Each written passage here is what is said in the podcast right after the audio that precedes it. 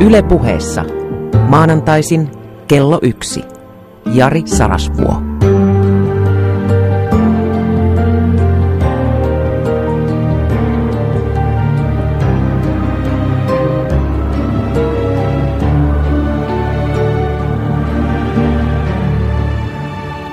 Niin, rakas ystävä, kiitos taas työnohjauksesta, palautteesta, tärkeimpien asioiden mieleen palauttamisesta. Tiesitkö muuten, että sana johtaa on esiintynyt ensimmäistä kertaa suomen kielessä 1600-luvulla. Ja silloin se sana johtaa on tarkoittanut palauttaa mieliin. Eli mikä tässä on tärkeää. Ja 1700-luvulla se merkitys oli niin kuin kanssakulkija tai opas. Ja nyt kun viikko sitten maanantaina me puhuimme vanhemmuudesta, kasvatuksesta, ja teiltä on tullut jälleen todella hyviä havaintoja. Ja yksi havainto on niin hedelmällinen, että se päätti tämän maanantain teeman.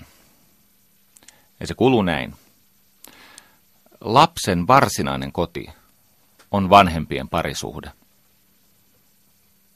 Ja jos siitä vähän jatkaa, olen joskus saanut tämmöisen neuvon, joka on kantanut läpi vaikeuksien, ja se kuuluu, paras lahja, mitä isä lapsilleen voi antaa, on rakastaa lastensa äitiä.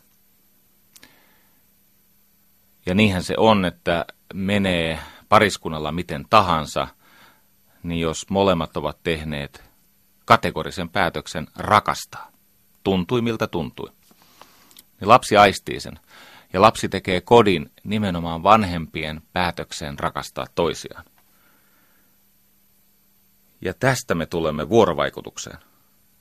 Rakentavaan, eteenpäin vievään vuorovaikutukseen, viestintään.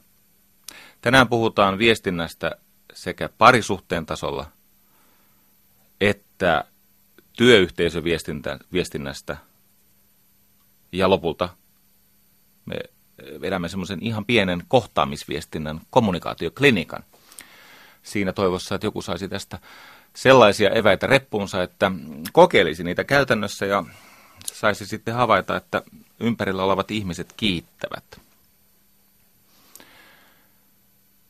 Joo, parisuhde. Sehän on vaikea noin viestinnällisesti, koska parisuhteessa ihmiset ovat luvalla haavoittuvaisia omia itseään. Hehän käyttäytyvät keskenään tavalla, jota he eivät koskaan ilmaisisi työyhteisössä ihmiset parisuhteessa sanovat toisilleen ja näyttävät itsestään asioita, joita ei tulisi mielenkään näyttää asiakkaalle tai esimiehelle, ei edes sille pitkäaikaisemmalle työkaverille. Mutta parisuhteessa se on itse asiassa välttämätön tämä haavoittuvaisuus. Ja siihen liittyvä noloista hetkistä eteenpäin pääsevä yhteistyö. Viestinnän merkitys on se vastaus, minkä saat. Ajattelemme mitä tahansa viestintää tai kommunikaatiota, niin se yleisin väärinkäsitys on se, että ihminen olettaa, että viestintää on tapahtunut. Eli että minä olen viestinyt. Minä olen ollut eh, kommunikaatiossa sinun kanssasi. Mutta useinkaan se ei ole näin. Ja se paljastuu siitä vastauksesta, minkä toinen ihminen ilmaisee joko unohtamalla, ohittamalla, vastustamalla, suuttumalla tai ymmärtämällä väärin. Ettei se ollut George Bernard Shaw, joka sanoi, että yleisin virhe viestinnässä on kuvitelma, että on tapahtunut ylipäänsä viestintää. Sana viestintä, englanniksi communication. Oletko koskaan miettinyt, että semmoinen verbi kuin to commute, eli siis työpaikkamatkailu tai työpaikkamatkailla, siis mennä kotoa töihin ja takaisin se matkanteko, to commute, tai sitten toinen äh, evankelis-luterilaisessa kirkossa toinen sakramentti, communion, eli ehtoollinen, ja communication, niillähän on ihan sama sellainen pohjakaiku, merkityksellinen pohjakaiku. Tai vaikkapa sana komppani. Ja se pohja on yhteinen, eikö niin? Ja jos me menemme syvemmälle tässä viestinnän englanninkielisen sanan communication etymologiassa, eli siinä sanaselitysopissa, että mistä sanat tulevat, niin siellä on siis tämä kom, eli yhdessä, yhteys. Sitten siellä on maanus, jonka joku saattaa poimia esimerkiksi sanasta vaikka manufacture, eli siis valmistaa jotain, tai manuaalinen. Maanus tarkoittaa tehtävää, työtä, velvollisuutta tai virkaa, jolloin tämä communication on yhteinen tehtävä.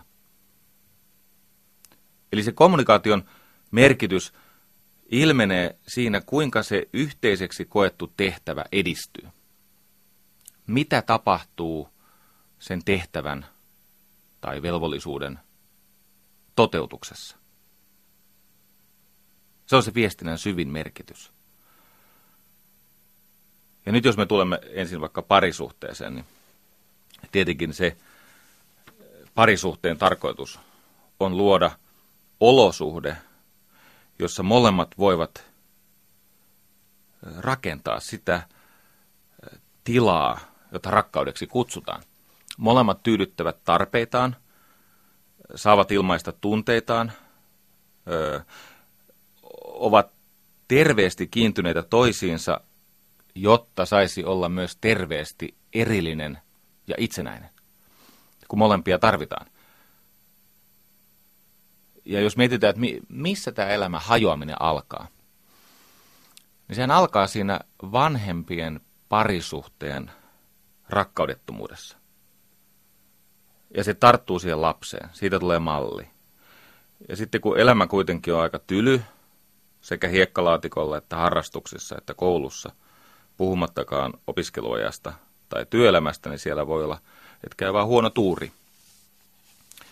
Niin käykin sillä tavalla, että ihminen oppii ilmaisemaan halujaan ja tarpeitaan, mutta oppii samalla epäilemään sitä, että onko minun ylipäänsä edes lupa odottaa näiden tarpeiden tyydyttävän. Ja tämän takia mä haluan lyhyesti aloittaa siitä, että mitä siinä rakkauden siunaamassa parisuuden viestinnässä voi tapahtua niin, että molemmat nauttivat sekä keskinäisestä riippuvaisuudesta, että itsenäisyydestä, että oikeudesta toteuttaa tarpeitaan ja ilmaista tunteita. Usein kun se rakastumisen jälkeinen yhteiselämä alkaa hapantua, niin siinä on neljä ansaa. Ensimmäinen on se, että ihminen alkaa antaa huomiota toisen ihmisen käyttäytymisessä sellaisille asioille, jotka salaa harmittavat. Eikö niin?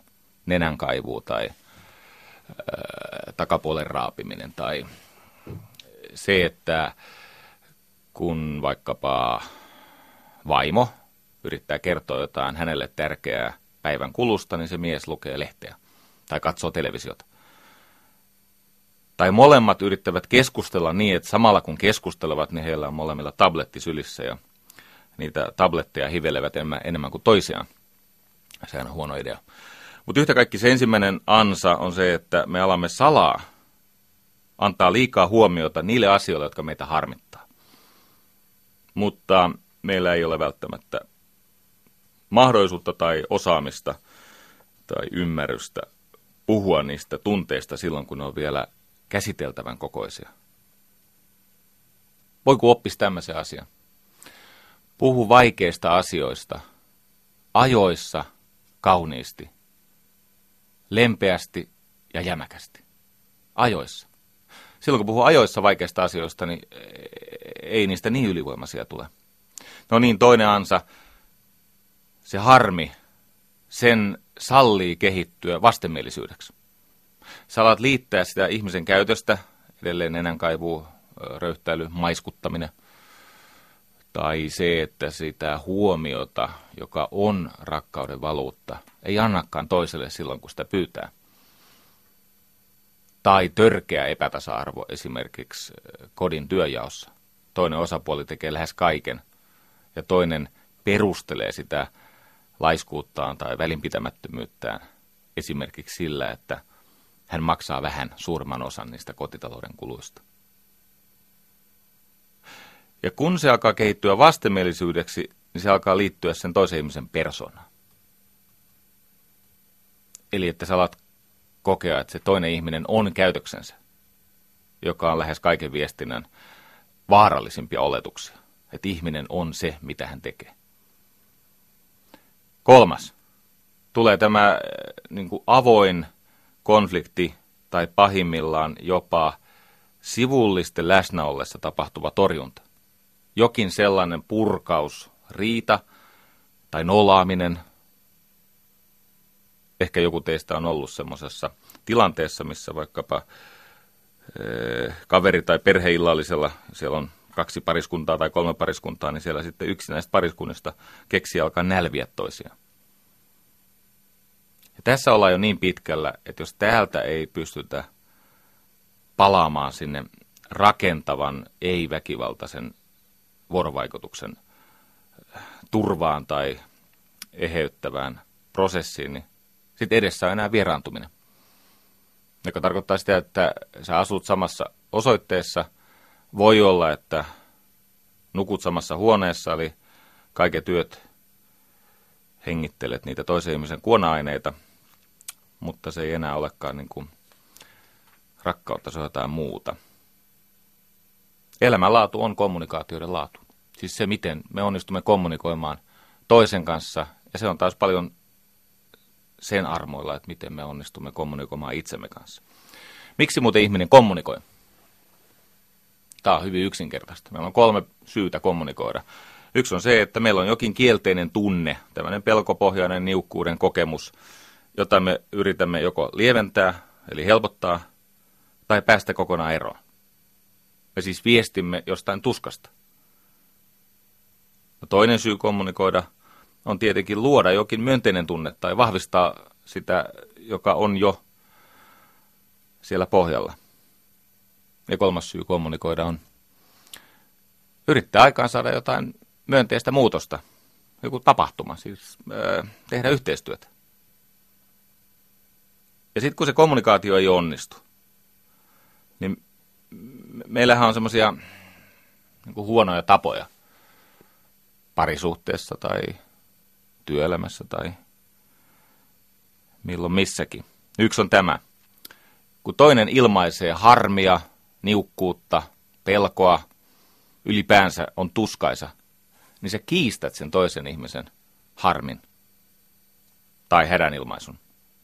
Mä oon ollut itse tilanteessa, jossa on ollut tämmöinen itselleen varsin sokea johtaja, joka on sitä mieltä, että hänen alaisillaan ei ole oikeutta tuntea niitä tunteita, joita heillä on.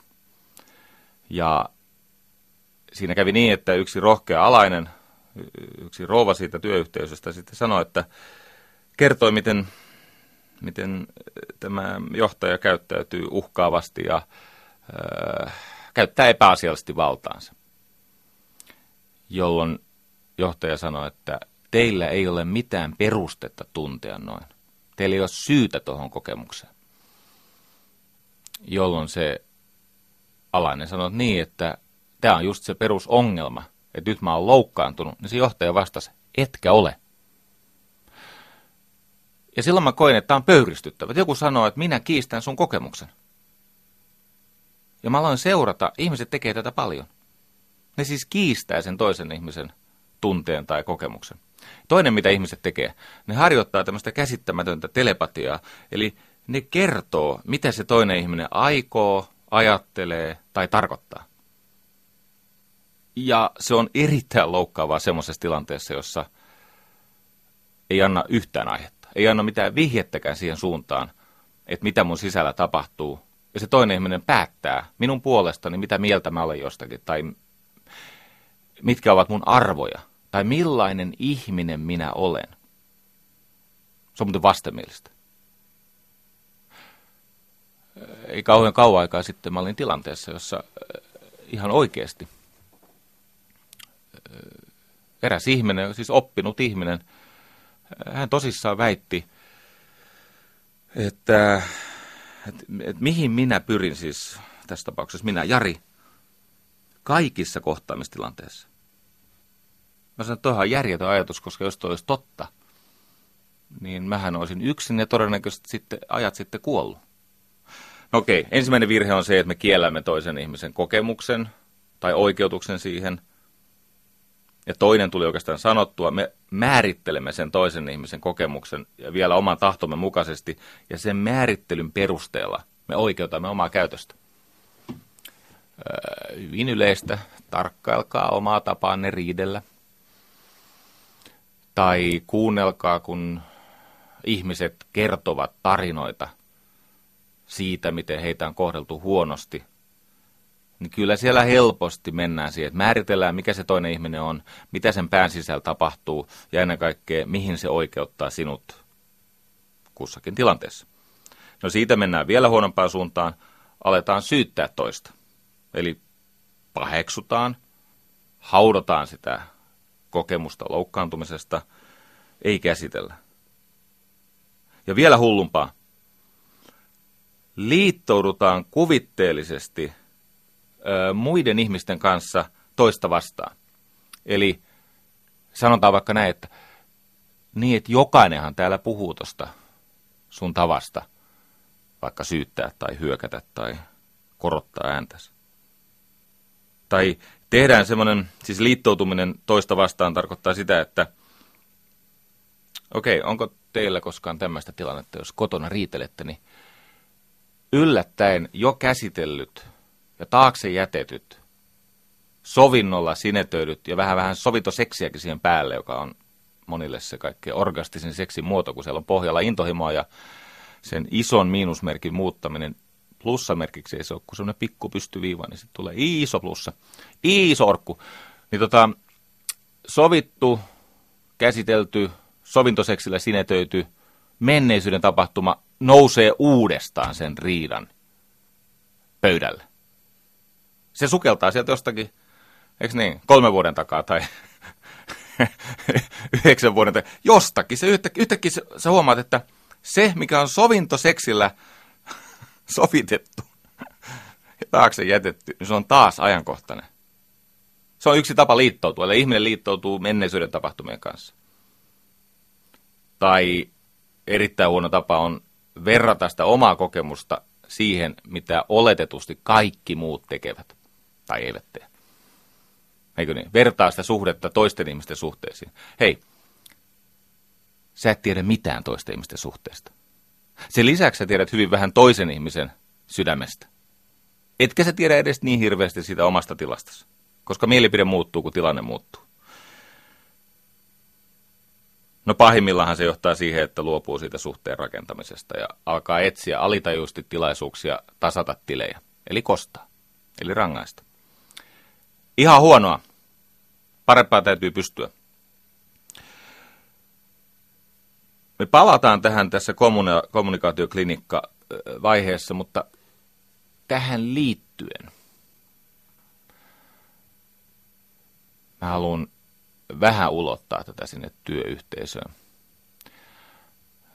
Olen ollut 23-vuotiaasta asti esimies. Eli olen siis ollut 27 vuotta esimiehenä.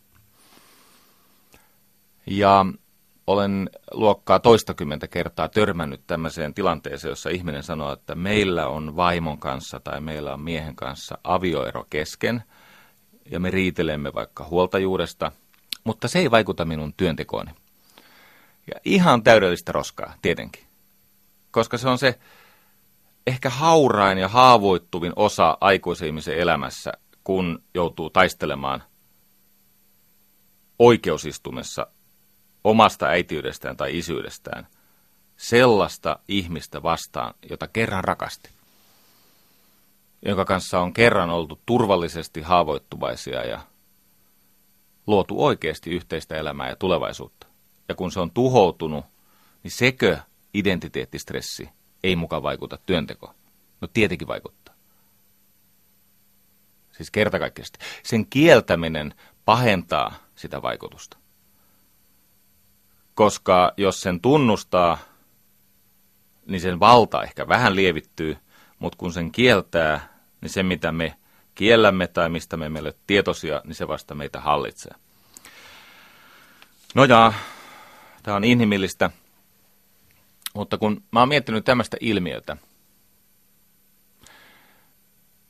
Suomessa on valmennettu ja tuettu esimiesten työtä sadoilla miljoonilla euroilla vuodessa 25 vuotta, pidempäänkin, mutta viimeiset 25 vuotta tämä esimiesten työnohjaustuki on ollut aivan massiivista luokkaa. Ja uskaltaisin väittää, että enemmistö esimiestyössä olevista ihmisistä tietää olennaisen siitä, mitä tarkoittaa hyvä johtaminen, mitä tarkoittaa tekemisen, tuottavuuden ja tunnelman kannalta järkevä viestintä työyhteisössä. Mä kuvittelen, että esimiehet suurin piirtein tietää, mitä tarkoittaa ihmisen kohtaaminen tai sellainen kommunikaatio, jossa se yhteistyö mahdollistaa entistä suuremman riskin ja paremman palautteen käsittelyn. No niin. Sitten kuitenkin on tämä ongelma, että johtaminen ontuu. No osittain se ontuu sen takia, että ihmisten niin kuin herkkyys huonolle johtamiselle on kasvanut ihan käsittämättömiin mittoihin. Se, mitä ihmiset pitävät tänä päivänä rikollisena, se oli hetki sitten arkipäivän käytäntö. Tyytymättömyyden vähentäminen ei lisää tyytyväisyyttä, paitsi erittäin jalostuneissa ihmisissä. Ihan oikeasti. Työajan vähentäminen, jos, jos koetaan, että työaika on liian pitkä, se on liian kuormittavaa.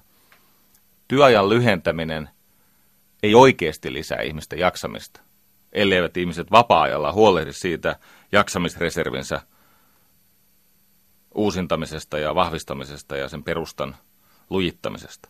Ihan samalla tavalla palkankorotus ei lisää kiitollisuutta siihen palkkaan hetken kuluttua, koska tyytymättömyyden vähentäminen ei lisää tyytyväisyyttä. Tämä on inhimillistä. Ja sitten vain oikeasti viisauteen kypsyneet ihmiset pystyvät tähän siirtovaikutukseen, että kun tyytymättömyys vähenee, niin se herättääkin kiitollisuutta. No okei, okay, tämä viestintä työyhteisössä on ongelmallista osittain tämän yliherkistymisen takia, eli, eli se esimiehelle asetettu rima on kohtuuttoman korkealla ja se putoo tosi herkästi. Mutta on toinenkin syy, ja sen syyn tarkastelu on tässä rakentavampaa. Ja se on yksinkertaisesti se, että esimiehet tai johto eivät ymmärrä dialogin merkitystä siellä työyhteisössä. He eivät yksinkertaisesti käy tarpeeksi keskustelua niiden ihmisten kanssa, joiden pitäisi lunastaa sen yrityksen lupaukset. Dia on irti, ja niin kuin sanassa diaspora, dialyysi, diabolos, diakoni, diakuva, dia on irti, eikö niin? Etuliite dia on irti. Ja bolos on heittää, mutta logos, se on järki tai henki tai sanat. Eli dialogi tarkoittaa siis erillisiä järkiä, jotka löytää, siis ne törmäilee toisiinsa, ne siinä vertaillaan ymmärrystä ja siitä syntyy yhteinen ymmärrys, yhteys ja sitä kautta yhteistyötä. Nyt pitäisi, jos pitäisi jotenkin miettiä, että miten siellä työyhteisössä pystyisi tätä viestintää ja vuorovaikutusta rakentamaan niin, että se johtaisi kokemukseen ykseydestä, eikä vieraantuneeseen erillisyyden kokemukseen, ja se johtaisi aitoon yhteistyöhön. Niin ei se niin monimutkaista ole.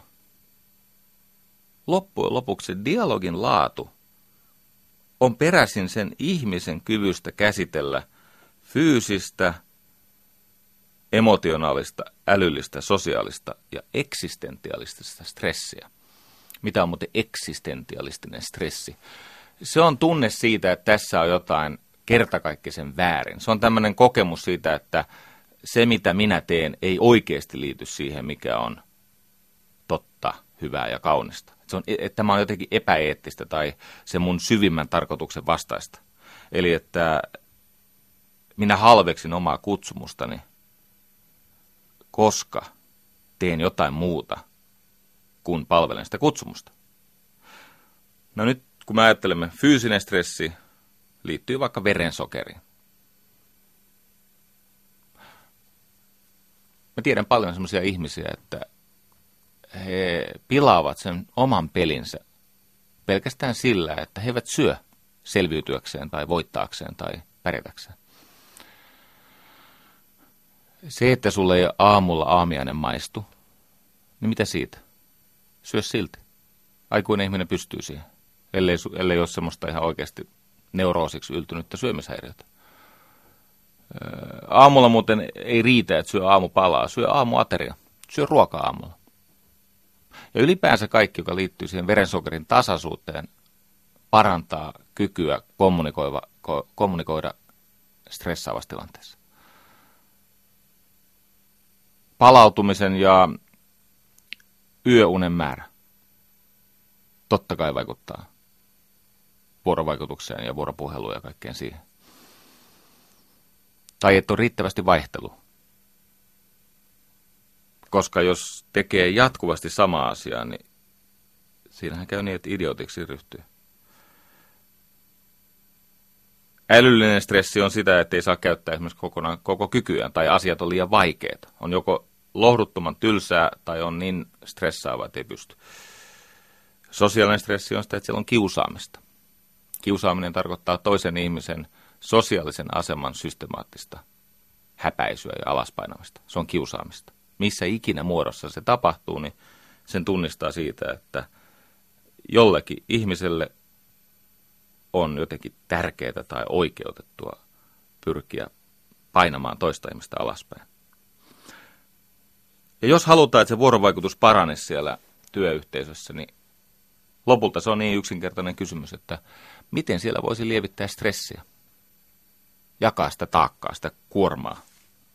On sitten kysymys älyllisestä tai fyysisestä tai sosiaalisesta tai tästä eksistentiaalisesta stressistä.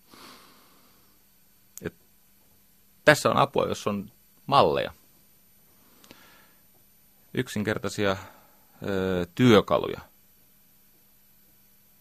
Mä ajattelin käydä yhden läpi.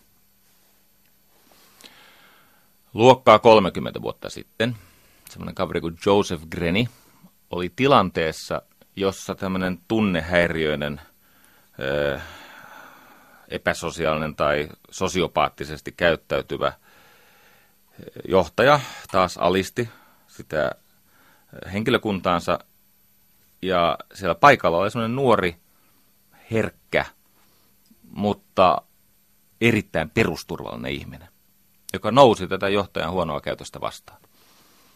Ja tämä Joseph Greni kuvasi, että 30 vuotta sitten, kun hän oli siellä paikalla, niin hän odotti, että tämä johtaa siis massiiviseen sosiaaliseen väkivaltaan. Tämä johtaa tämän niin kuin suurin piirtein tämän, paitsi sen ihmisen irtisanomiseen, niin tämä johtaa tämän työyhteisön siis pitkäaikaiseen traumaattiseen vaurioon. Ja siitä syntyikin aikamoinen konflikti, jonka tämä nuori, herkkä, perusturvallinen ihminen hoiti kotiin suvereenisti. Siitä on viisi vuotta, kun mä olen tämän Joseph Grenin tavannut, ja hän kertoi sitä 25 vuoden takaista kokemusta, oli yhteensä 30 vuotta, ja hän sanoi, että hän sillä hetkellä teki päätöksen loppuelämässä ajan tutkia tätä, että milloin tämmöiset tavanomaiset keskustelu- tai vuorovaikutustilanteet muuttuu ratkaiseviksi, kriittisiksi. Ja hän rakensi semmoisen mallin, jonka nimi on Crucial Conversations, eli tavallaan tienhaara keskustelut. Eli se, missä se tavallinen, hänen kielellään casual, tavallinen vuoropuhelu muuttuukin tienhaara vuoropuheluksi, jossa kaikki on ikään kuin kriisin alla. Ja se on tosi yksinkertainen malli. Mä pystyn selostamaan sen siis ilman flappitaulua, mikä, mikä on todiste siitä, että sen on pakko olla yksinkertainen. Mutta ajattelen näin, dialogin tarkoitus on synnyttää yhteisten merkitysten allas tai yhteisten merkitysten varanto. Me voimme olla kuinka erilaisia tahansa taustoiltamme tai tavoitteeltamme tai asemaltamme, mutta jos alkaa syntyä yhteisiä merkityksiä, yhteisiä päämääriä ja toimintamalleja, niin se dialogi toimii. Eli se ensimmäinen ajatus on se, että vuoropuhelun tarkoitus on synnyttää näitä yhteisten merkitysten ja arvojen ja toimintamallien varanto tai allas. Hän kutsuu sitä puuliksi. Ja sitten kysymys kuuluu, että mikä tämän puulin tai tämän varaston, olkoon se allas, koska se on ihan hyvä. Mikä ratkaisee sen, kuinka syvä ja paljon se pitää sisällään, niin tietenkin se, että miten turvallista ihmisten on sanoa ne asiat, mitkä sydämellä on. Tai ilmasta öö, vaikka toisin ajattelevia näkökulmia ja tulokulmia johonkin työntekoon. Tai peräti tavoitteeseen. Tavoite ei ole hyvä. Eikö niin? Turvallisuus. Turvallisuus määrää sen, miten puutteellisesti kommunikoivat vaillinaiset ihmiset, jotka kukin ovat enemmän tai vähemmän stressissä, pystyvät silti rakentamaan sitä yhteisten merkitysten varantoa allasta. Ja sitten kysymys on se, että mikä tämän turvallisuuden ehto on? No se on tietenkin luottamus. Turvallisuus ja luottamus, eikö niin? Kun perusluottamus toiseen ihmiseen, niin on turvallista ottaa riskejä. Ja riskeissä on paitsi vaaransa, niin siellä on tietenkin myös mahdollisuutensa. Ja nyt me tulemme tähän tavallaan ydinajatukseen. Mikä tätä luottamusta ja turvallisuutta vaarantaa? Siellä on kaksi perusmallia tämmöisessä kohtaamisvuorovaikutustilanteessa. Kaksi myrkkyä, tämmöistä karsinogeenista eh, tapaa. Toinen on nimeltään väkivalta ja toinen on nimeltään hiljaisuus. Väkivalta tarkoittaa sitä, että se, joka käyttäytyy väkivaltaisesti siinä kommunikaatiotilanteessa, se pyrkii esimerkiksi jatkuvasti kontrolloimaan sen keskustelun kulkua. Hän päättää, kuka puhuu, kuka saa keskeyttää. Ja hän itse keskeyttää. Hän ilmaisee siis valtaansa. Hän saattaa päättää, eikö niin, paljon meillä on aikaa. Meillä on aikaa 15 minuuttia, meillä on aikaa tunti, meillä on aikaa tarpeeksi, eikö niin? Meillä on aikaa 5 minuuttia. Me voimme tavata kasvatusten, me voimme tavata puhelimessa tai lähetä meili. Eikö niin? Se on kontrollointia, se on väkivaltaa. Sä, sä määrittelet sen keskustelun rajat. Ja joskus se on sitä, että sä määrittelet myös sen keskustelun käsitteet. Eli sinä päätät, mitä tarkoittaa tavoite tai mitä tarkoittaa laatu. Sinä päätät, millaisten merkitysten kanssa tässä yritetään yhteistyötä tehdä. No eihän siitä synny helposti yhteisiä merkityksiä, jos toinen ihminen kontrolloi käsitteitä. Koska se, joka kontrolloi käsitteitä ja kieltä, niin se usein alkaa kontrolloida sitä kulttuuria, ja se, joka kontrolloi kulttuuria, niin se lopulta kontrolloi kaikkea. Mainetta, strategiaa, kaikkea. Okei, tämä väkivalta ilmenee siis kontrollointina. Toinen tapa, leimaaminen. Mä leimaan sut hankalaksi ihmiseksi. Tai sä olet passiivis-aggressiivinen. Tai esimerkiksi, että no, sä et ota tätä vakavasti. Et, niin kuin pelleilet. Tai esimerkiksi, että sä et taida olla niin kuin samassa veneessä meidän kanssa. Etkä ehkä edes samalla karttasivulla. Tai että sulla on ammattitaito-ongelmia, eli leimaaminen. Sä määrittelet sen ihmisen tavalla, joka vähentää hänen sosiaalista valtaansa ja oikeuttaan synnyttää ja jakaa näitä yhteisiä merkityksiä. Ja sitten äärimmäinen väkivalta on tietenkin hyökkääminen, joka ilmenee lukemattomin eri tavoin. Joskus on sitä, että vain toisella on oikeus korottaa ääntää, eikö niin? On paljon semmoisia kohtaamistilanteita, jossa toinen saa huutaa ja toinen ei todellakaan saa huutaa. Vaikka terveellistä olisi sitten ehkä molempien siinä tilanteessa antaa temperamenttinsa tehdä työtä. Tai se hyökkääminen on sitten sitä, että ihmisen selän takana – puukotellaan ja mitätöidään ja kiusataan ja niin poispäin. Tai se voi olla seksuaalisuuden eh, niin kuin, käyttämistä ihmistä vastaan. Sen ihmisen ajatteluarvo tulee esimerkiksi hänen sukupuolestaan. Silloin kun mä aloitin työt, niin tämä oli ihan yleistä. Siis semmoinen sukupuolittaminen. Siis asiat oli niin kuin oikein tai väärin tai hyviä tai huonoja tai tavoiteltavia tai kartettavia sen perusteella, mitä sukupuolta oli se ihminen, siis mies tai nainen. Silloin oli vain kaksi sukupuolta, nykyisin niitä onneksi enemmän. Mutta yhtä kaikki, niin äh, tämä on vähän helpottanut, mutta edelleen on tätä tyttö, poika, tissit, perse, eikö niin? Ja se ilmenee monilla eri tavoilla. Kyllä ymmärrätte. Hyökkääminen, leimaaminen, kontrollointi.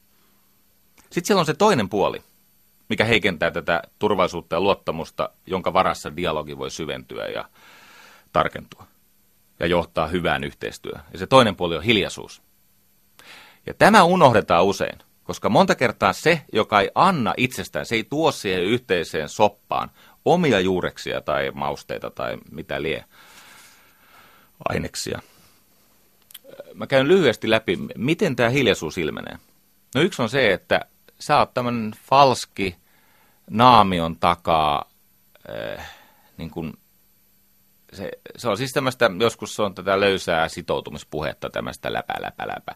Joo, mä oon täysin mukana. Ja, siis joskus ihmiset teeskentelee intohimosta sitoutumista, kun tilanteessa, jossa kaikki tietää, että toi muuten jaksaa syttyä tämän palaverin ajan.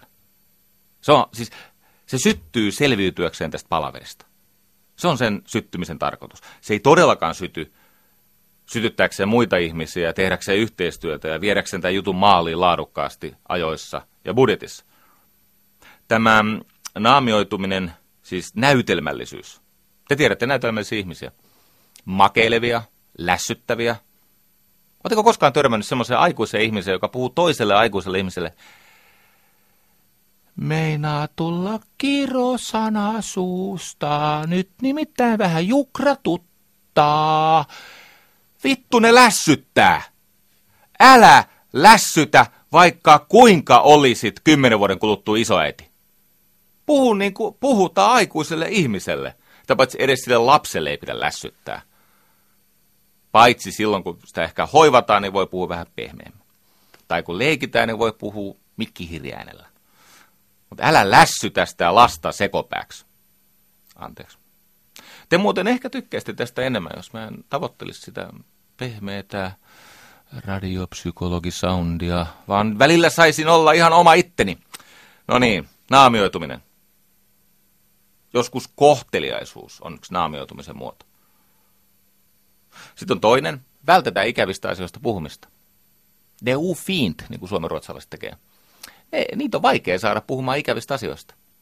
Ne ei suostu suoruuteen ja rehellisyyteen silloin, kun se olisi välttämätöntä. Tämä väistely, välttely, pakeneminen, joskus ne muuten oikeasti pakenee. Ne saa siis, siis ne ke, kesken kaiken keksii, siis ne ja ne, mutta siis ylipäänsä me, eli kaikki naisesta syntyneet, meillä on tämmöinen taipumus joskus, käyttää sitä hiljaisuuden myrkkyä. Muistakaa, että on ne kaksi voimaa, jotka syö sitä dialogin edellyttämää luottamusta ja turvallisuutta. Toinen oli siis väkivalta ja toinen on hiljaisuus. Väistely, vetäytyminen, mykkyys, selektiivinen mutismi, minä en puhu sinulle. Pari vuotta sitten kävin semmoisessa työyhteisössä, jossa kaksi tärkeässä roolissa olevaa johtoryhmän naista olivat lakanneet puhumasta toisilleen oikeasti 23 vuotta sitten. 23 vuotta sitten. Mutta molemmilla oli tärkeä rooli johtoryhmässä. He puhuivat, jos heillä oli joku asia, joka liittyy sen toisen ihmisen vasallialueeseen, tähän, tähän tota, pikkuvaltakuntaan, niin he saattoivat puhua viestiviejien kautta. Me tehtiin sen toimitusjohtajan kanssa siltä vaan, että me otettiin nämä tädit sieltä erikseen ja pidettiin niille tämmöinen aikuisten rippikoululeiri, jonka tarkoitus oli lopulta saada selville, että mistä kaikki on alkanut ja mitä pitää tapahtua, että sinne työyhteisöön laskeutuu rauha – ja tämä toimitusjohtaja, joka oli erittäin pätevä, hän sanoi, että hän on valmis vaikka laittomaan irtisanomiseen, mutta tämä loppuu tänään. Koska tämä, hal, tämä halvaantuneisuus, tämä paha olo, mikä tästä on syntynyt, niin sehän jatkuu. Syyksi paljastui tämä. Toinen oli ehkä sanonut toiselle 23 vuotta sitten, hyvää huomenta, Ja tämä toinen oli ehkä jättänyt vastaamatta siihen. No hyvää huomenta. Siis ihan oikeasti tämä on lähtenyt siitä. Kumpikaan ei muista, kumpi jätti tervehtimättä.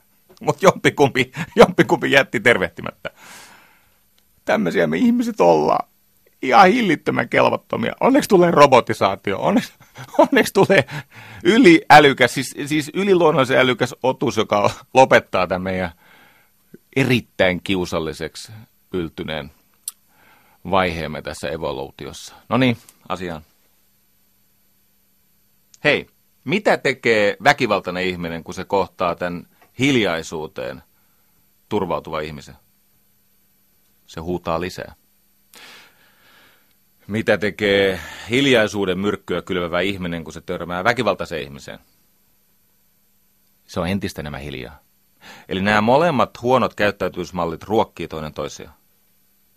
Ja tähän on olemassa hyvin yksinkertaisia työkaluja, menetelmiä. Mä ajattelin käydä läpi ää, muutaman. Mä kerron sellaisen, mikä tota, täytyy sanoa, että se on muuttanut mun elämää vuonna 1997. Siis mä opiskelin tätä vuonna 1997. Mä olin semmoisessa tilanteessa, jossa mä opiskelin kahta asiaa. Toinen oli aivopesu. Se oli muuten hieno kokemus. Siellä oli tämmöinen Kiinan kansantasavallan äh, loikannut kenraali, jolla oli mustavyö aivopesussa. Se näytti, miten ihmisen mieli voidaan muuttaa ilman, että se murretaan. Tausta oli siis se, että pohjoiskorealaiset oli saanut jenkkiupseeria vangeksi ja sitten ihan samalla tavalla kuin jenkit 50 vuotta myöhemmin ne yritti murtaa tätä jenkkiupseeria, jotta sitten tulisi kommunisti, niin eihän se toimi se ihmisen kiduttaminen ei, se, se, siitä, siitä ei seuraa mitään hyvää. Ei, ei se ihminen kerro mitään sellaista, mitä sen pitäisi kertoa, eikä se tee yhteistyötä, eikä se todellakaan koe kääntymystä. Ja sitten nämä Pohjois-Korean tyypit pyysi virka-apua sieltä Kiinasta ja sieltä tuli tämmöinen pätevä aivopesiä, joka sanoi, että ihmisen mieltä ei kannata murtaa. Sen ihmisen mieli kannattaa hitaasti houkutella johonkin hedelmällisempään muotoon. Hän sanoi, että ihmisen mieltä ei voi muuttaa, mutta voi aina kylvää epäilyn ja antaa tämän ihmisen elämänkokemuksen tehdä loput siitä työstä. No tämän session tarkoitus ei ole aivopesu, mutta jos tulee tarpeeksi monta semmoista kerjuukirjettä, niin mä voin vetää yhden session aivopesusta. Se on oikeasti todella mielenkiintoinen ja Mä voin kertoa, mihin tämä mun menestys on perustunut ja mä voin kertoa myöskin, miten sinua yritetään manipuloida ja aivopestä kaiken aikaa ja antaa sellaiset rokotteet, että kukaan ei enää aivopese sua. Mutta tämä riippuu tietenkin siitä kuulijapalautteesta. Jos ei tämä kiinnosta, niin mä pidän tämän omana salaisuutena ja rikastun entisestään. Toinen asia, mitä siellä opiskeltiin, oli sellaista viestintämallia, joka toimii kaikissa tilanteissa. Mä ajattelin käydä tämän lyhyesti läpi. Siinä on karkeasti kaksi osaa. Ensimmäinen on helppo, sen tajuu kaikki, mä voin sen nopeasti luetella. Ja toinen on haastava, se edellyttää elämänmittaista opiskelua. Mutta silloin kun olen vaivautunut tätä opiskelemaan, kuntoni on noussut, siis viestinnällinen kuntoni on noussut ja olen saavuttanut mielenrauhaa ja rakkautta ja täyttymystä ja tuloksia. Ja kun lakkaan kuntoilemasta, käy niin kuin muunkin kuntoilun kanssa tai henkilökohtaisen hygienian hoidon kanssa, kun lakkaa käymästä suihkussa, niin aika pian alkaa haista. Kun lakkaa kuntoilemasta, niin eh, kunto romahtaa. Ja johtuen ikääntymisestä se romahtaa alemmalle tasolle, kun se oli lähtötasolla. Ja sama asia tässä kommunikaatiossa. Kun sä lakkaat huolehtimasta siitä hyvästä vuorovaikutuksesta, niin se et todellakaan taannu lähtötasolle. Sä taannut sen alle. Se on kauhea juttu, mutta se johtuu niin ikään siitä, että vanhemmiten meistä tulee entistä enemmän se huono versio itsestämme, ellei me toisin toimi. Tiesittekö muuta?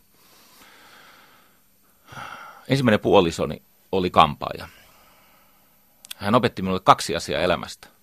Opetan nämä Niinan minulle opettamat viisaudet sinulle. Ensimmäinen on tämä. On lukemattomia erilaisia keinoja kasvattaa lasta. Ja ne keinot kaikki toimii, eikö niin? Siis sä voit kasvattaa lasta vaikka millaisilla tempuilla tai tulokulmilla. Jos sä rakastat sitä lasta, kaikki kasvaa siinä rakkauden maaperässä. Koska lopulta biologia, ympäröivä kulttuuri, kaverit ja se rakkaus tekee siitä lapsesta kunnon ihmisen. Ja toinen on tämä. Kun ihminen vanhenee, hänestä tulee ikävä kyllä entistä enemmän se, mitä hän luonnostaan heikkona hetkenä on. Kun ihminen vanhenee, hänen kykynsä, siis älyllisesti, siis siellä aivojen eturaivossa olevilla estotoiminnoilla, se kyky käyttäytyä hyvin heikkenee, ellei ihminen tee itselleen jotain. No niin, ja nyt me teemme jotain. Kaksi yksinkertaista aluetta. Ensimmäinen liittyy tähän, että mitkä rakentavat uskomukset kommunikaatiotilanteesta ja ihmisyydestä tarvitaan, että tämä voi onnistua, ja toinen on se elämänmittainen hanke. Mä käyn nämä hyvin nopeasti, nämä rakentavat uskomukset läpi. Ihminen ei ole käytöksensä. Se, mitä ihminen tekee, se ei ole koko tarina siitä ihmisestä. Koska se ihminen pystyy vielä huonompaan, ja toki hän pystyy paljon parempaan. Ihminen ei myöskään ole historiansa, eikä hän ole mielipiteensä. Hän ei ole taustansa, eikä hän ole se, mitä hän tekee tai käyttäytyy. Toinen, ihminen tekee silti aina parhaansa. Hän tekee parhaansa niillä voimavaroilla, joita hänellä tällä hetkellä on käytössä. Jos sä et ole nukkunut, sä et ole syönyt, sä oot huonossa kunnossa, sinua on loukattu, sulla on toimeentulo murheita, ehkä orastava mielenterveysongelma, tietenkin sä kommunikoit huonommin kuin jos kaikki on hyvin. Eikö niin? Kolmas. Ei ole toivottomia ihmisiä, on vaan toivottomia tiloja. Tämä on tärkeä. Ei ole toivottomia ihmisiä. Mä olen käynyt vankiloissa, tällaisten siis sadististen raiskaa- murhaajien vieraana. Tai hetkinen, se oli kyllä niin päin, että tota, no, on mitä on. Siellä mä kävin. Tota, myös heillä on toivoa, koska jossakin heidän lähioppimisensa alueella on voimavaroja, joihin he voivat turvautua, jos niin päättävät opiskelen tehdä. Eli ei ole olemassa toivottomia ihmisiä, on vain toivottomia tiloja. On olosuhteita ja tavallaan voimavaroja, josta käsin ihminen ei voi käyttäytyä tai viestiä arvokkaasti. Kaikki, mitä toinen ihminen tekee, tai kaikki, mitä, mikä sinua toisessa ihmisessä häiritsee, niin sillä on aina kaksi osapuolta. Sinä olet osallinen siihen, mitä se toinen ihminen tekee, tai mitä kokemuksia hän sinussa synnyttää. Se on ihan sama, miten ohueksi sä viipaloit sen kurkun, sillä on kaksi puolta. Ja mitä ikinä se ihminen tekee niin hänellä on siihen syynsä. Tiedostaa hänen syyt tai ei. Okei, mietit tätä. Tunnet varmaan ihmisiä, jotka ylireagoivat. Ne on dramaattisia. Ne on, ne on, ne on siis, ne suuttuu tai ne loukkaantuu tai ne masentuu tai ne luovuttaa. Jos ihminen ylireagoi, niin hän ei todennäköisesti käsittele sen hetken tilannetta, vaan jotain tuskaista henkilöhistoriaansa – aikaisemmasta elämästä, eikö niin? Hän, käsitte, hän, hän reagoi johonkin tuskaiseen muistoon menneisyydestä. Koska meillä on repussa taakkaa, meillä on siis sellaisia ehdollistumia. Ja ylipäänsä kaikki kommunikaatio, se on joko rakastava yhteistyöhakunen vastaus tai sitten se on avunpyyntö, joskus avun huunto. No niin. Jolloin? Miten tästä oppisi hyvään kohtaamisviestintään, niin että se olisi Sari Paavilaisen mallin mukaisesti väkivallatonta ja rakentavaa. Hmm.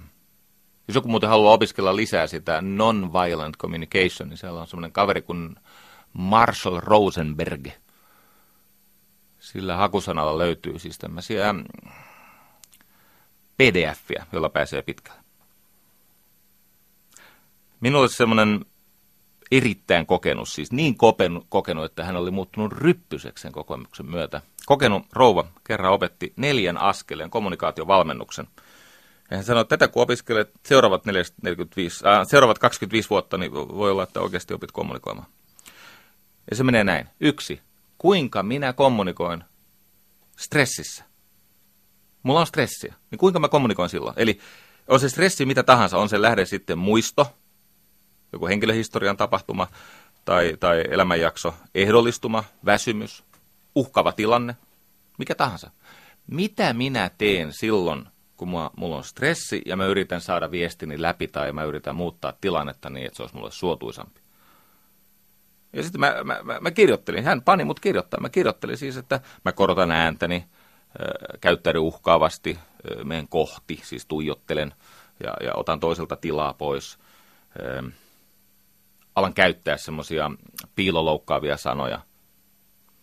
Eli mä analysoin, mitä minun kommunikaatiossani tapahtuu, kun se mun kanssakäyminen on stressin saastuttamaa. Kun se stressi on niin voimakas, että mä en pysty sitä käsittelemään. No se oli ensimmäinen vaihe. Ja sitten löydät sieltä niitä, että mitä mä teen silloin. Kuinka mä käytän. Sanavalinnat, äänenpainot. Yksi on se, että mun puheesta saattaa kadota pisteet. Tarkoittaa sitä, että se toinen ihminen, sen täytyy keskeyttää voidakseen saada puhua. Tai mä lakkaan kuuntelemasta. Mä en kuuntele ymmärtääkseni, vaan jos mä näytelmän vuoksi kuuntelen, mä kuuntelen vain vastatakseni, ollakseni entistä ylivoimaisempi. Ja sitten me tullekin kohtaan kaksi.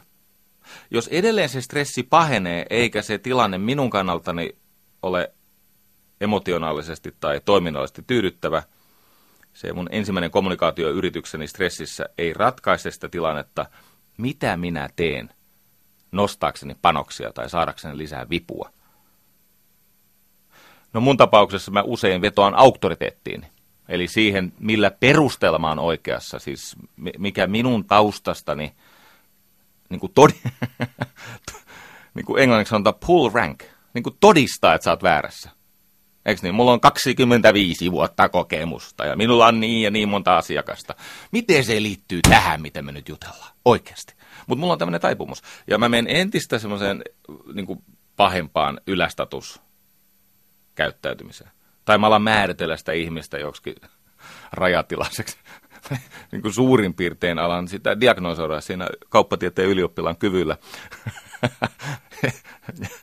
Jota, jotain siis seksuaalis-depressiivistä sieltä löytyy aina. No niin, eli kun se stressi pahenee, millä sä haet lisää valtaa siihen tilanteeseen? No nämä kaksi ensimmäistä vaihetta, nämä on itsetuntemusvaiheita. Sä tajuat, mitä sä teet silloin, kun se tilanne alkaa olla raskasta, mitä sä teet silloin, kun se on vielä raskaampaa, eikä toimi edelleen. Tulee kolmas. Kaikesta huolimatta me todellakin olemme onnistuneet kommunikoimaan varsin hyvin ja yhteisiä merkityksiä ja toimintamalleja synnyttäen kovassakin stressissä. Mitä silloin on tapahtunut? Mitä mä oon tullut tehneeksi silloin, kun mä oon tosi hankalassa, järkyttävässä stressipiikissä onnistunut kommunikoimaan rakentavasti, ei väkivaltaisesti. Tai jos mä en muista itsestäni mitään sellaista, että mä olisin koskaan onnistunut painealla, mitä ne ihmiset, joita mä ihailen, tekevät? Kuinka roolimallit kommunikoivat äärimmäisen tiukassa tilanteessa? No, mä kävin läpi sen päiväkirjan vuodelta 1997 ja siellä on kaiken maailman. Yksi on se, että mä luovun tästä oikeassa olemisen pakkomielteestä. Toinen se, että mä hidastan rytmieni. Mä jätän tilaa sille ihmiselle. Mä opettelen esimerkiksi vaikka sellaista, että hieno käsky, älä koskaan keskeytä vihaista ihmistä. Kokeilkaa sitä toistepäin asiakaspalvelutilanteessa. Saat vaikkapa jossain yrityksessä, saat helpdeskissä ja tulee puhelinsoitto ja siellä on joku ihminen, joka on erittäin vihainen. Keskeyttele sitä. Kato, että rauhoittuuko. Älä kokeile kotona, kun sulle huudetaan, niin älä anna sen puhua, vaan, vaan meitä aina san väliin ja, ja, ja uudelleen tulkitset sen sanoja mielivaltaisesti ja, ja, ja tota, valehtelet omista tunteistasi. Niin kato, meneekö hyvin. Siis ihmisellä on tämmöinen tarve. Voi kun joku näkisi minut. Voi kun joku ymmärtäisi minua. Voi kun mä saisin sanoa, mitä mä en osaa sanoa, mutta se toinen ihminen silti ymmärtäisi. Ja tätä pyrkimystä sä et saa estää, jos sä aiot pärjätä. Eikö niin? Älä keskeytä vihaista ihmistä.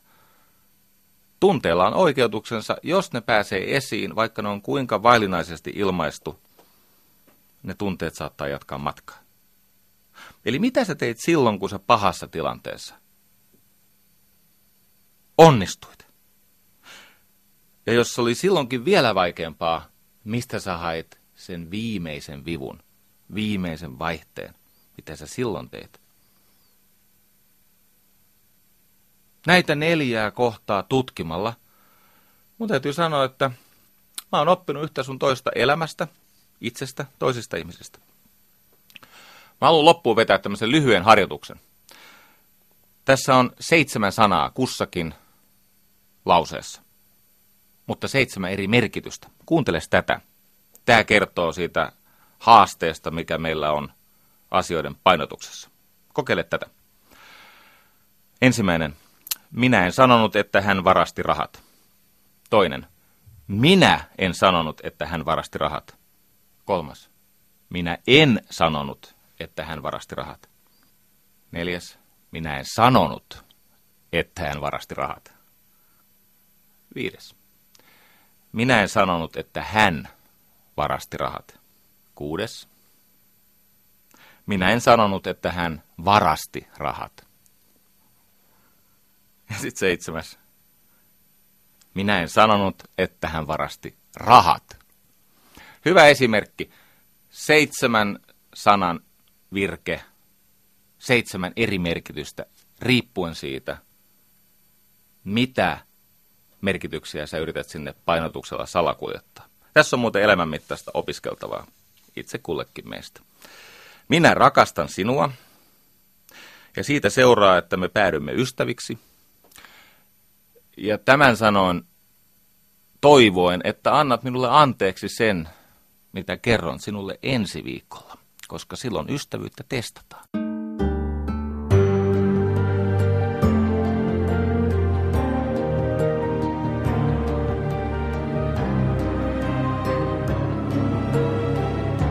Yle puheessa Jari Sarasvuo.